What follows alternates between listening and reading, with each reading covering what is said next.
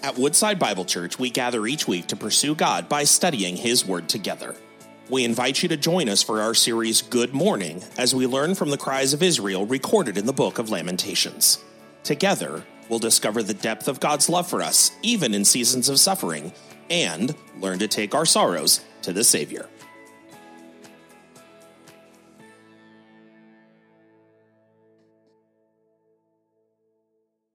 Good morning. So wonderful to be here worshiping with so many beautiful faces. So good to see you and hear you all worship and lift our voices together to proclaim God's glory. On that note, let me just change the pace a little bit. As we think about a day, September 11th, 2001. It's a day that, as the saying goes, we will never forget, both individually and as a nation. And now those of us who are old enough can all tell you exactly where we were and what we were doing when we found out that a plane had crashed into the North Tower of the Twin Towers building. Because at first we all thought it was an accident, right? Just a terrible fluke. And then 20 minutes later, another plane hit the South Tower. And that's when it became apparent that this was not an accident at all. This was a planned attack. And I'll never forget the moment when I was listening to the radio and the broadcaster made the connection that the date was 9/11. That someone was sending a message, a threat. We had an enemy. And as a country, as a nation, we all felt the ramifications of this terrible day when almost 3,000 people lost their lives and another 6,000 people were left with some kind of injury. It has left a permanent scar on us as a nation. And when these things happen, when we face drastic difficulties, disaster, and even death. Listen, when an invisible, microscopic enemy shuts down the world as we know it, killing 3.4 million people, infecting countless others, destroying families, depleting our savings accounts, bankrupting businesses, what do? How do we even begin to work through our suffering and process that kind of pain? We have to learn to cry out to God. And this process of bearing our soul before the Lord, of grieving and mourning our losses, it's what the Bible calls lament. And so as we continue in our series, Good Morning, taking our sorrows to the Savior. Would you please join me in your Bibles or your Bible apps? Feel free to get out your devices and power that up. Just find yourself in the book of Lamentations with me. Lamentations. And while you find your place there, I just want to remind you what's happening here, because God's people have made political alliances with the surrounding nations, the bordering nations, with Egypt, Edom, Tyre, and Sidon. And they did this in order to protect themselves from the threat of the Babylonian armies. When God had been saying to them all along, look, don't trust these other nations to help you. Turn to me. I want to be the one that you put your trust in. And instead, they turned away from God and they put their hope in man. And as they did this, they also became very comfortable and complacent in their faith. And so instead of being holy and set apart from the world, they actually began to blend in with it. And so that they actually looked very much like the pagans around them, until finally God says, enough is enough. And so while they had seen time and time again God's divine power demonstrated in his protection and his provision for them, now they would see his divine power executed as judgment against them.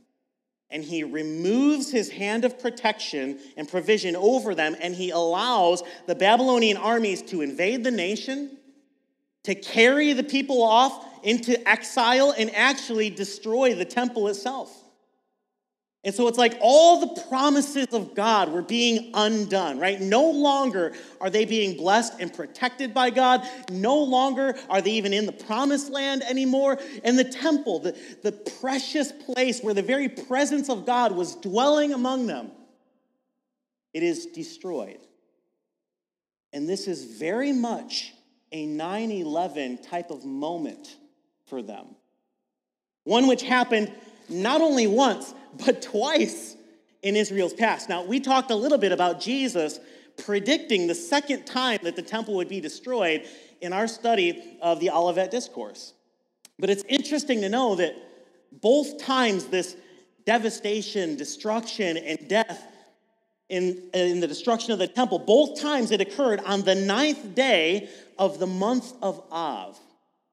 Solomon's temple fell in 586 BC on the 9th of Av. And the second time the temple would be destroyed, it was also destroyed on the very same day, years later, on the 9th of Av. And what that means is the 9th day of the 11th month. And so while we typically refer to the day, the month first and then the day, the Jewish people would always refer to the day first and then the month. And so as they record these events in their history books, they would write 9/11.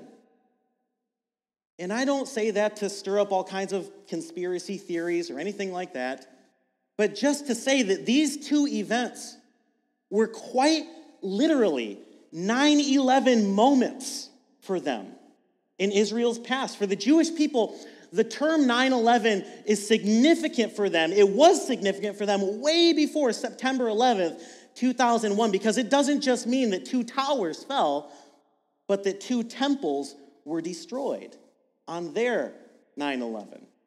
And so it had the same kind of effect on them, you understand, both individually and as a nation, where it left a permanent scar behind, so that to this very day, on the 9th of Av, the Jewish people will read from God's word. They will read the book of Lamentations as a commemoration, as a remembrance of the fall of Jerusalem and the destruction of the temple, a time when they had identified a powerful enemy in their lives.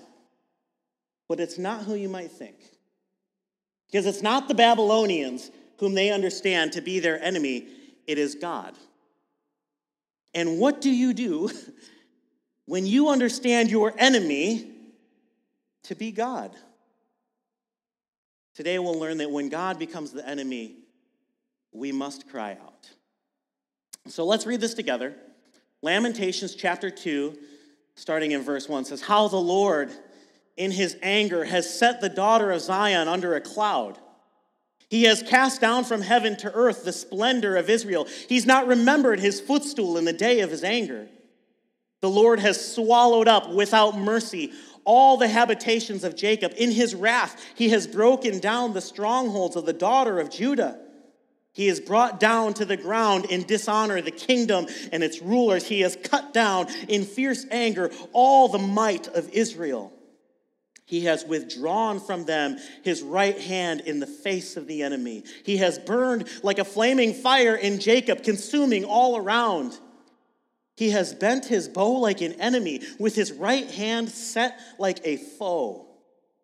He has killed all who were delightful in our eyes in the tent of the daughter of Zion. He has poured out his fury like fire." And so the first thing I want to notice here is that God is righteous in pouring out his anger. God is righteous in pouring out his anger. Verse 1 gives us this picture of the nation of Judah being under a cloud of God's anger. But this isn't like the old Saturday morning cartoons, right? When one of the characters would be under a little rain cloud and they'd be trying to get away, but it would just follow them around wherever they go, zapping him with lightning. This is a cloud of God's wrath, his fierce anger being poured out like fire. and it has created widespread devastation. Even the temple, his footstool, is destroyed. Nothing was exempt from his all-consuming wrath, who, the poet says, God shows them no pity in this. Why? Well, if you remember, after the fall of man to sin in the Garden of Eden in Genesis, God begins to make a series of covenants, promises, to demonstrate his unending love and his grace and his mercy toward humanity. And so God calls a group of people, an entire nation, for himself through Abraham. And God said, I will be your God, and you will be my people. But as my people, here's how you are to live. As a demonstration of who I am and your relationship with me. And if you don't, well, there's going to be consequences. And we know what happens. God's people rebel against him. They fall into all kinds of sin and idolatry. And so eventually, what do we see? God removes his hand of protection and provision over their lives, and they fall into the hands of the Egyptians, where they are then enslaved for hundreds of years. But God does not abandon them. He is still loving and merciful and full of grace. And so eventually God hears their prayers. He hears the cries of his people for help. And it's through Moses that God delivers them from Egyptian slavery to freedom in the promised land, the land that is flowing with milk and honey. And God says, okay, I am your God. You are my people. And as my people, this is how you are to live. And if you don't, then once again, well, there be consequences.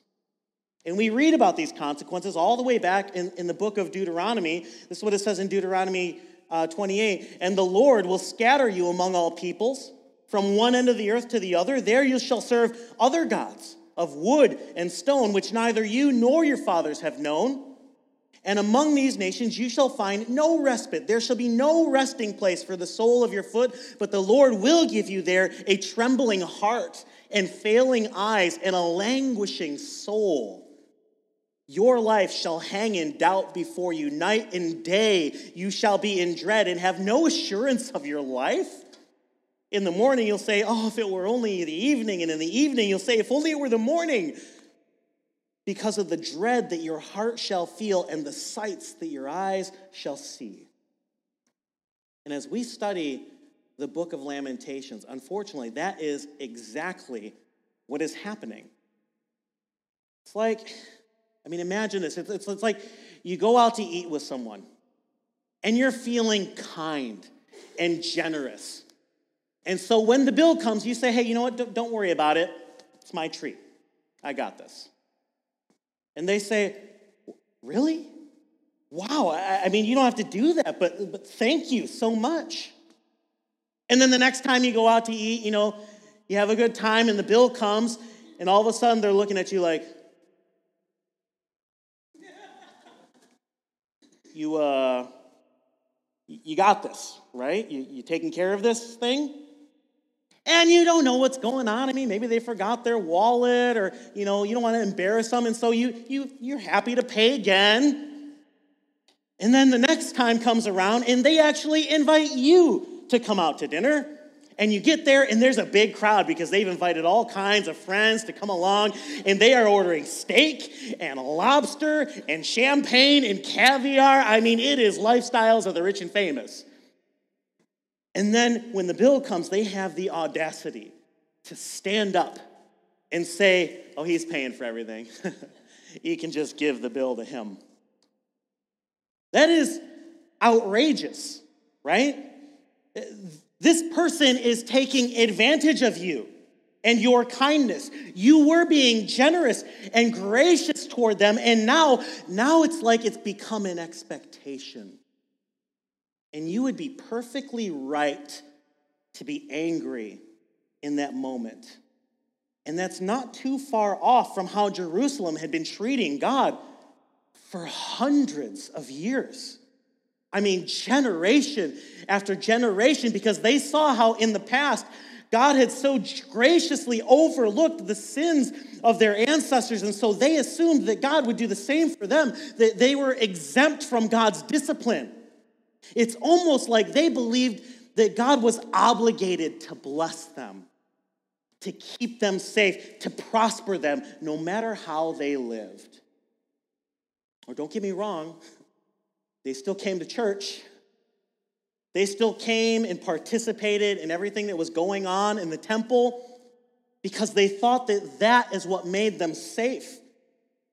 But at the end of the day, their lives looked just like the pagans all around them. You see, they relied on the routines and rituals of religion instead of relying on a relationship with God.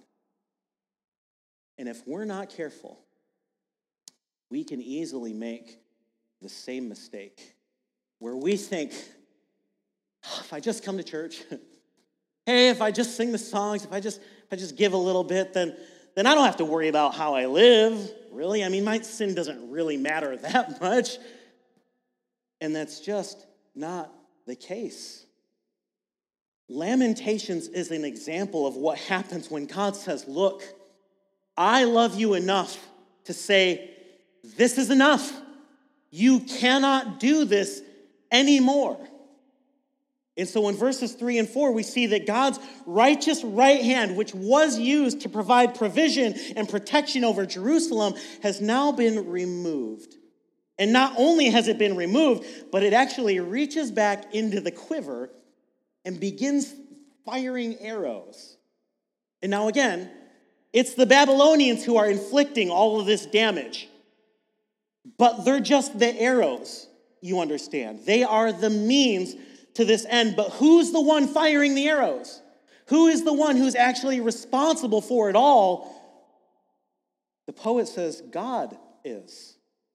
That's why if you look down at verse 17 with me, it says, the Lord has done what he purposed. He has carried out his word, which he commanded long ago. He has thrown down without pity. He has made the enemy rejoice over you and exalted the might of your foes. All of the pain, all of the suffering, all of the sorrow, God was behind all of it. And so God seems to have become the enemy, because he is pouring out his anger, but he is perfectly righteous in doing so.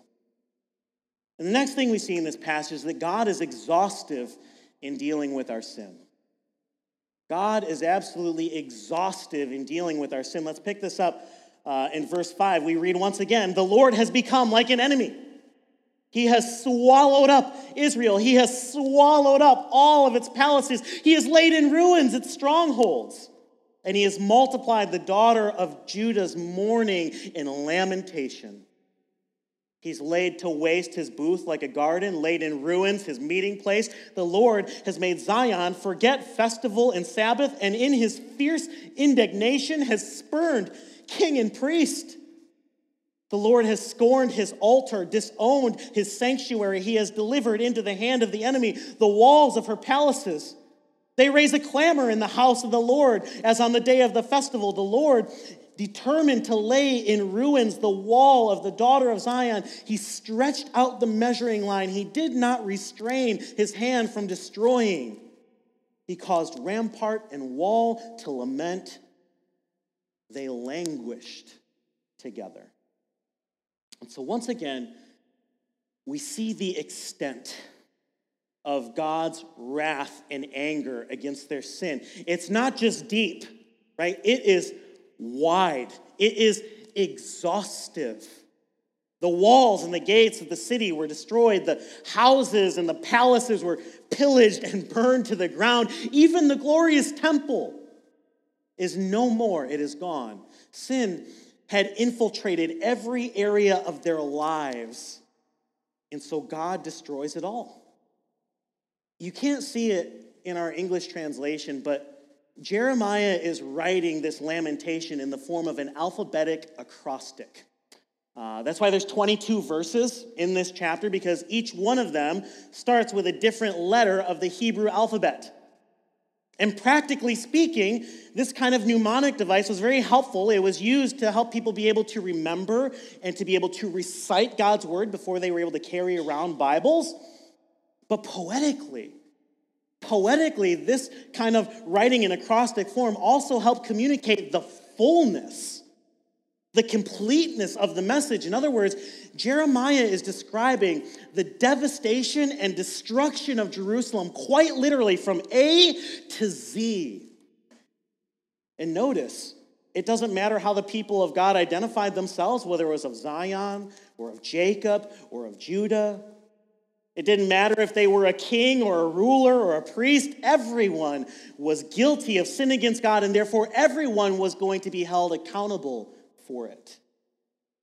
See, God can't just look the other way. God can't just sweep our sin underneath the rug and absolutely forget about it. Sin must be punished. But that's what makes the gospel such a beautiful thing.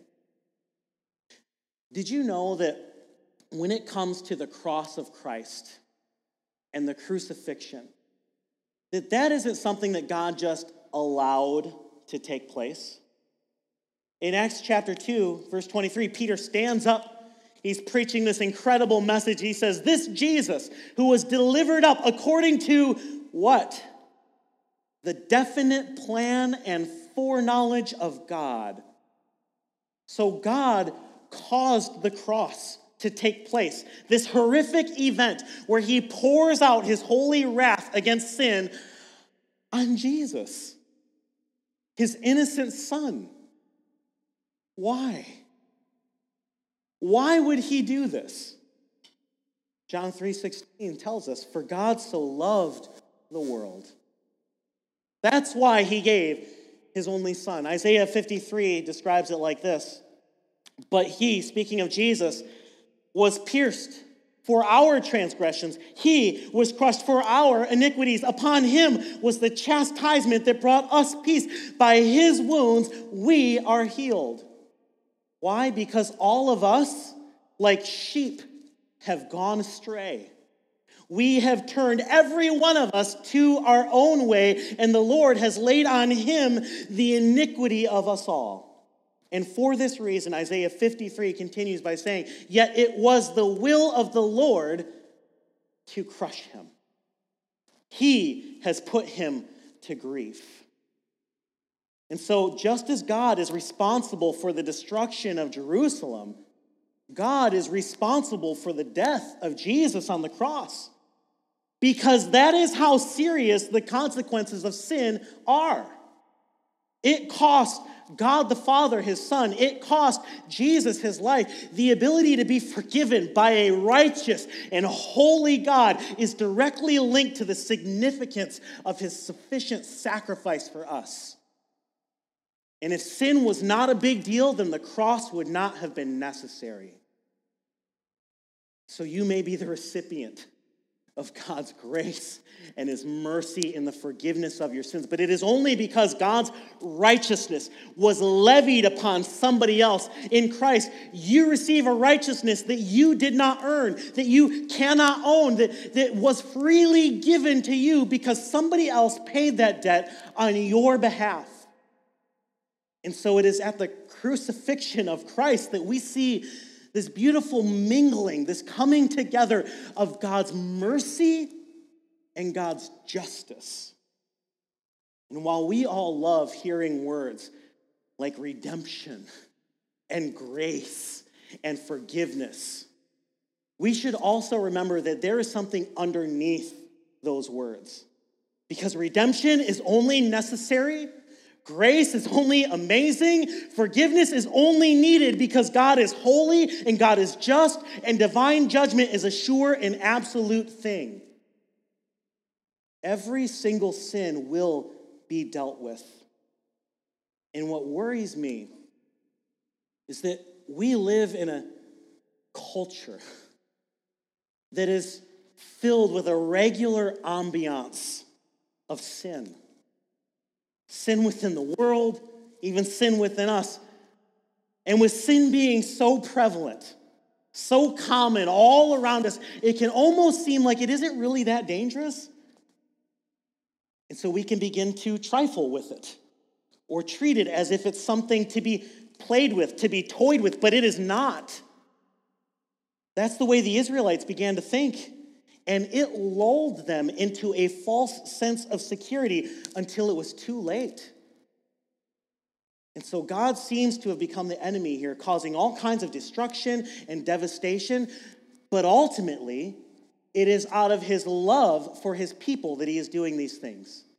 And so that's our last point today. Why is all this going on? Because God is working to bring us to repentance. God is working to bring us to repentance. Look at verse 19 with me. This is the call that goes out. Arise, cry out in the night at the beginning of the night watches. Pour out your heart like water before the presence of the Lord.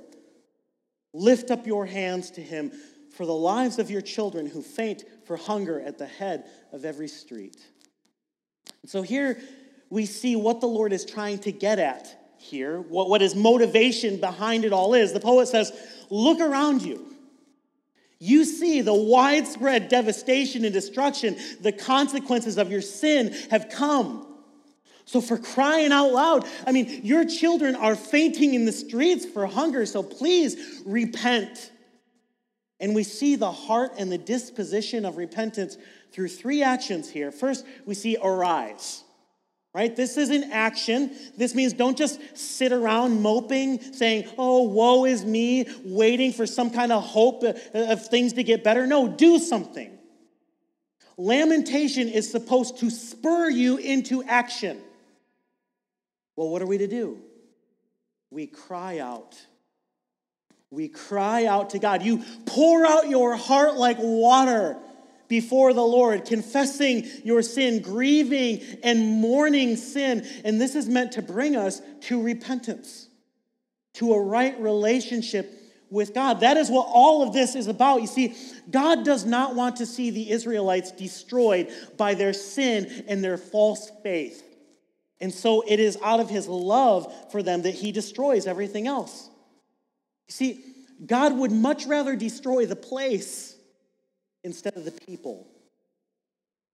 There's two kinds of discipline that the Lord uses in our lives: instructive discipline and corrective discipline. Sometimes, in God's grace, he instructs us. He teaches us by allowing us to suffer immediate consequences. Right? So we do something we shouldn't have, we make a poor decision, and right away, we get a slap on the wrist, and we immediately feel the consequences, and we say, that hurt. I don't want to do that again.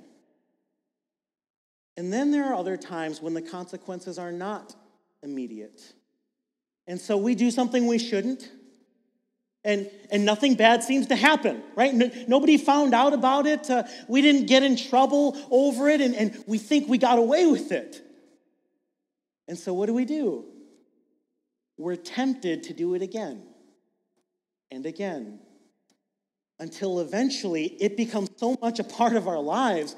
We've hardened our hearts so much that eventually it doesn't even feel wrong anymore. But it's not that there are no consequences for that sin, you understand. They're just delayed.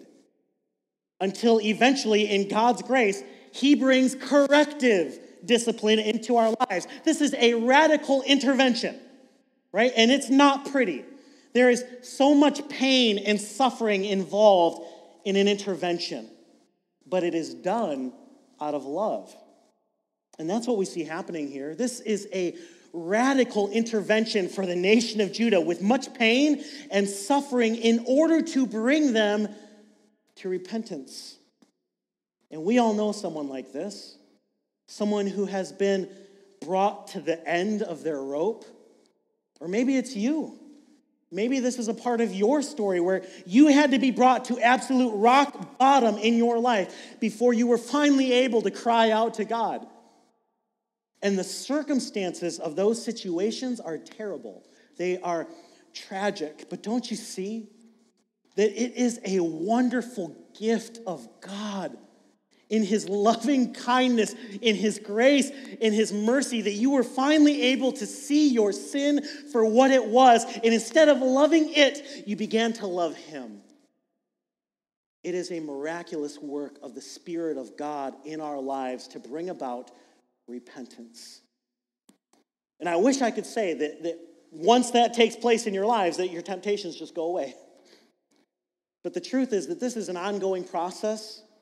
This happens again and again. This is something the Bible calls sanctification, as we are made more and more like Christ. And Lamentations is a sobering warning that our hearts need to be tuned. They need to be dialed in again and again. And the realities of this truth, right? That God is utterly holy. He is holy, holy, holy, and we are sinful. And that's one of the reasons why the gathering together of the saints is so important, right? So that we can proclaim the excellencies of Christ to each other, to the Lord, through praise and worship, so we can hear what he has to say to us through his holy word, and so that we may humbly respond by confessing our sins before him. And although you've come to him hundreds and hundreds of times to receive God's grace and mercy, you continue to come to him again and again. Church, we must learn how to lament. When we feel the incredible weight of the consequences of sin in this world, whether it's our own sin or somebody else's, we must cry out. I want to leave you with a passage from Hebrews 12. It says, "See that you do not refuse him who is speaking, for if they did not escape when they refused him who warned them on earth, much less will we escape if we reject him who warns from heaven. And therefore, let us be grateful for receiving a kingdom that cannot be shaken, and thus let us offer to God acceptable worship with reverence and awe, for our God is a consuming fire." Let's go before him today. Let's continue to praise him, to worship him, to proclaim his holy name, to bring our petitions before him.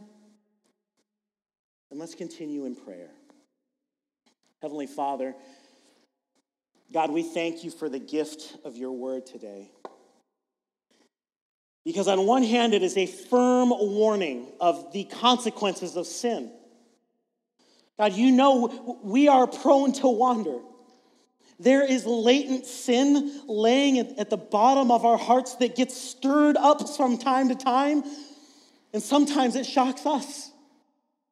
And so we must be reminded of the consequences of sin, but on the other hand, oh, it's a wonderful reminder of how good and gracious you are. Father, thank you for your patience toward us. You know the struggles we face on a daily basis. You know and you understand all the unspoken hurts that are represented here in this room today.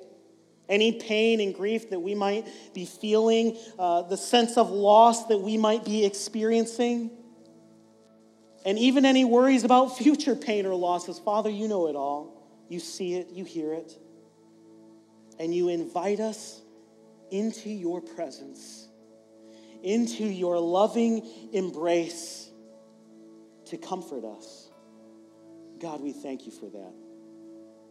God, grant us the strength to continue to rely on you and you alone.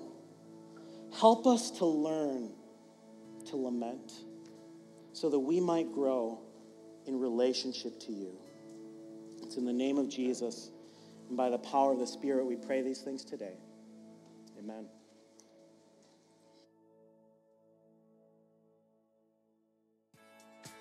Thank you for joining us as we study God's Word together. We would love to hear how God is moving in your heart and get you connected into the Woodside Bible Church family. Head to woodsidebible.org/connect to introduce yourself today.